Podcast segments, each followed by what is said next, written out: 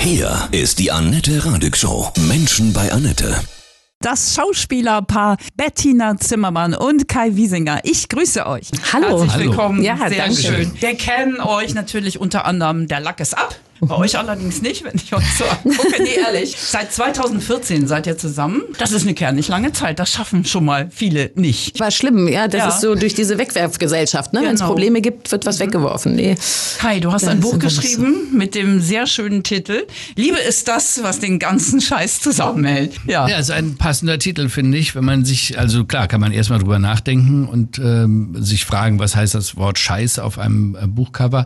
Aber ich glaube, es geht wirklich darum, dass die Liebe das Ganze dominiert und man, wenn man eine Familie hat, eben auch viele Dinge macht, die man alleine nicht machen würde. Die macht man aus Liebe zur Familie und man muss viele Sachen drumherum erledigen, organisieren, die nicht immer Spaß machen. Ich wollte einfach ein Buch darüber schreiben, dass man einfach sich auch eingesteht, dass es mal zu viel sein kann, dass man mal Zeit für sich braucht, dass man sich auf den Montag freut, dass man sich dafür nicht zu schämen braucht. Aber das macht man ja alles aus Liebe liebend gerne mit. Ich glaube nur, wir vertuschen das oft. Kann auch ein Vorteil sein, wenn man sich über den Beruf kennengelernt hat, oder Bettina? Wenn man jetzt eine Verbindung gerade über den Beruf hat und äh, jetzt auch bei der Schauspielerei, dass man weiß, okay, wie läuft es da wirklich ab und, und äh, so dieses ganze Drumherum kennt oder so, ist das natürlich ähm, praktischer, wenn man da einen Partner hat, der da auch ein bisschen Einblick hat und die Themen, die Dinge auch ähm, leichter Das ist versteht. aber eine, Zweckgemeinschaft. Das Genau, ist wir beide haben, genau, wir haben, genau, wir haben gesagt, auch das, das passt. Wir drehen zusammen, dann können wir auch zusammen sein. Welche Tipps könnt ihr geben, dass eine Beziehung lange hält? Ein respektvolles Miteinander natürlich, dass man den anderen akzeptiert in dem, was er ist, was er macht vor allen Dingen. Also das, das finde ich immer ganz wichtig. Und vor allen Dingen, was ich für mich auch noch rausgefunden habe, generell ähm, ist, ähm, dass es gar nicht wichtig ist, unbedingt das gleiche Hobby oder dasselbe Hobby zu haben, sondern eher denselben Tagesablauf. Ach, also das echt? jetzt nicht ein Langschläfer mit einem Kurzschläfer oder Okay. so. Ich glaube, da, da hat man unterschwellig, kocht es dann immer oder so. Und wir haben eigentlich einen ganz guten gemeinsamen Rhythmus. eine Dokumentation mal gedreht über Ehepaare und von daher mit sehr vielen Paaren auch gesprochen. Und glaube, das Entscheidende ist aber, was Bettina gerade andeutete, ist, dass man den anderen eben immer als nicht gegeben hinnimmt, sondern dass man immer weiß, der ist ein eigenständiger Mensch. Das ist nicht so eine Symbiose, die einfach irgendwie aufeinander angewiesen ist, sondern dass man den anderen immer für das respektiert, was er ist und immer neugierig bleibt. Und die meisten Paare, die sich trennen, laut meinen Recherchen für die Doku, trennen sich einfach, weil sie das verloren haben. Und da war eine Dame in, in, in meinem Film, die sagte, irgendwann ist die Liebe im Alltag auf der Straße liegen geblieben. Und das finde ich so ein schönes Bild dafür, dass man einfach, wenn man nicht darauf achtet, dann kann das, die, die Liebe zu Kindern, die ist bedingungslos. Aber die Liebe zwischen Partnern, die kann gefährdet werden, dadurch, dass man nicht aufeinander mehr gespannt ist, dass man nicht mehr neugierig ist, sondern dass man einfach sagt, naja gut, der andere ist halt da. Ist es so, dass auch ihr empfehlen würdet, dass man sich gegenseitig mehr Freiraum lässt, auch alleine? Dass man nicht immer nur zusammenhängt? Oh Gott, ich glaube, da sind wir die? Falschen, weil wir, wir, haben, wir arbeiten und Ja. äh, zusammen und sind, also ähm, ich sage immer, wenn man jemanden liebt, dann, also bei uns ist es zumindest so, auch gegenseitig, kann ich glaube ich für Kai mitsprechen. Ja, das muss er jetzt sagen.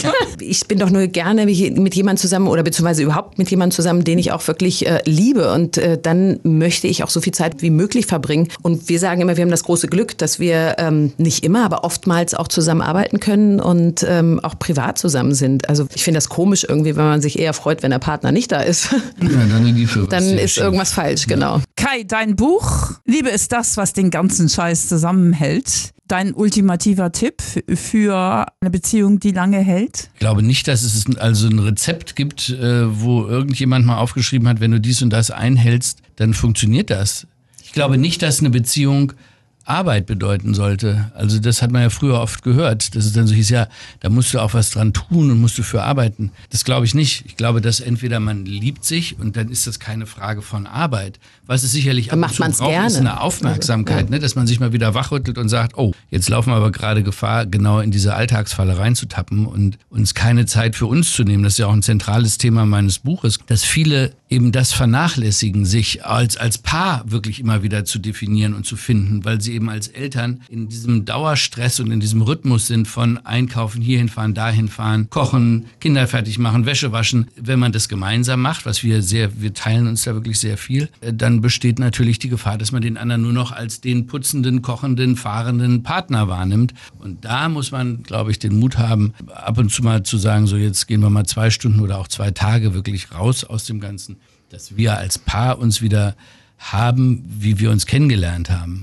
Ja, und Ja. das Absurde ist ja, man ist kaum, ist man zwei Stunden, drei Stunden weg von zu Hause, schon redet man wieder über die Kinder. Ich nicht.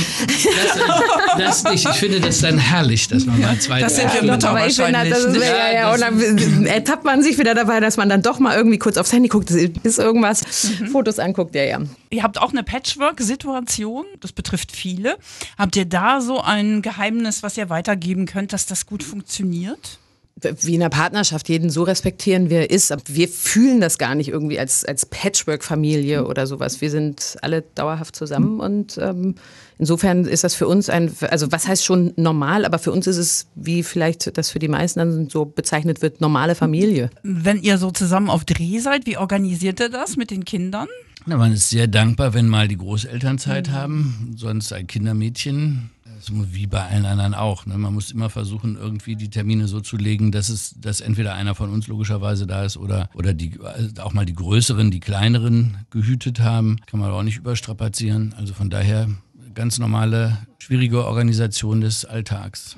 Wie löst ihr Konflikte, Bettina, wenn es mal kracht? Hm, Untereinander, miteinander? sprechen. Ja, okay. Hm. Also das ist eigentlich immer so bei uns so eine Regel, wenn irgendwie einem was aufstößt oder wenn irgendwas ist oder so, bloß nicht runterschlucken und irgendwie verschleppen oder so. Bei uns werden die Dinge wirklich, dafür haben wir auch gar keine Zeit, ehrlich gesagt. Also auch mit Kindern nicht und so, da will man Dinge nicht verschleppen. Also die werden gleich auf den Tisch gepackt und dann ähm, ist auch der Konflikt oder der Streit oder so, da, da hat sich nichts aufgebaut. Also da wird drüber gesprochen und dann ist das Thema auch gut.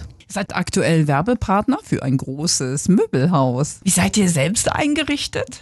Was ist euch wichtig? Wohnen ist eigentlich äh, so ein bisschen wie auch ein Kleidungsstück. Es sollte nicht verkleiden, es sollte wirklich zu einem passen, stilvoll, elegant, elegant sein, aber auch lässig, eine Lässigkeit ausstrahlen und vor allem eine Wohnlichkeit. Also, dass man wirklich gerne nach Hause kommt und dass es nicht toll nur fürs Auge ist, sondern wirklich auch eine Funktionalität hat, dass man sagt, es ist gemütlich, ich kuschel mich da jetzt rein ins Bett, ins Sofa oder ich kann jetzt bei meinem Ess, beim Esstisch irgendwie, Mensch, das ist ein großer Esstisch, wo man viele Freunde einladen kann und da kann man wirklich auch einen ganzen Abend verweilen und es sollte einfach so dieses ganze Erscheinungsbild sollte einladend und gemütlich sein. Tickt ihr da auch gleich? Also oft ist es ja so, dass Männer eher so ein bisschen cooler wollen und wir so ein bisschen mit Kerzen. Nee, da habe ich so. großes Glück. Also habe ich sehr, sehr großes Glück. Also, dass wir da wirklich komplett einen Geschmack haben. Ich kann das nicht so in Worte fassen, Ja. wie Bettina das kann. Ich kann immer nur sagen, ich fühle mich dann da drin sehr wohl. Wie sie das herstellt, äh, kann ich nicht. Das ist mir oft verschlossen. Ich sehe dann nur, ah, das ist ja schön hier. Und Ja, äh, da fühlt sich wohl. gehe Er ich kommt gerne mal wieder hin. nach Hause, das ist Ja, doch ein also Zeichen. Du hast ja auch richtig Möbel designt extra, ja, ein eigenes Bett. Wie kam es dazu? Ja, das kam dazu, dass mein lieber Mann im ersten Lockdown meinte, er kann nicht plötzlich nicht mehr in unserem Bett schlafen. Oh. Das hing vielleicht mit einem Umzug zusammen, wo das Bett vielleicht so eine Wuchtung oder irgendwas gekriegt hat. Ich habe keine Ahnung, aber jedenfalls äh, fing er an, er kann da drin nicht mehr schlafen. Und ähm, ich war draußen im Garten am Machen und er meinte, er muss jetzt dieses äh, Bett äh, zusammen mit den Kindern abbauen. Und er hat's abgebaut, aber so, dass man es nicht wieder hätte zusammenbauen können. Und ähm, ich habe ihn dann nur vorsichtig darauf hingewiesen, dass jetzt gerade alle Möbelhäuser zu haben und wir nicht ein neues Bett kaufen können oder geschweige denn irgendwo angucken oder Probe liegen oder irgendwas. Und ich wollte jetzt nicht äh, einfach ein Bett bestellen, ähm, was man vorher ähm, sich nicht mal in Natura angeguckt hat. Und ja, da haben wir dann eine sehr lange Zeit ähm, auf einer Matratze mit einem Lattenrost darunter verbracht. Das war auch, hat auch was Schönes, war auch irgendwie Total. romantisch. Back to the sagen. roots. Ja, die Kinder fanden es großartig. Eine riesige Liegefläche. Ja, und dann äh, kam ich dazu, dass ähm, ich gesagt habe, Mensch, wie sieht eigentlich mein, mein Traumbett aus? Und weil ich sowieso schon im Architektur- und Designaffin war, habe ich dann äh, mich hingesetzt und gezeichnet. Und der Entwurf kam, den habe ich dann ähm, einem Möbelhersteller gezeigt und der kam gut an, der Entwurf. Und äh, dann wurde das Bett gebaut und ähm, das gibt's jetzt äh, original im Handel zu kaufen. Und wir schlafen auch. Und wir schlafen, oh, genau, wir haben endlich, Endlich wieder haben ein wir Bett. wieder mein Traumbett. mit Traummann von Herzen alles Liebe euch beiden. Dankeschön. Dankeschön.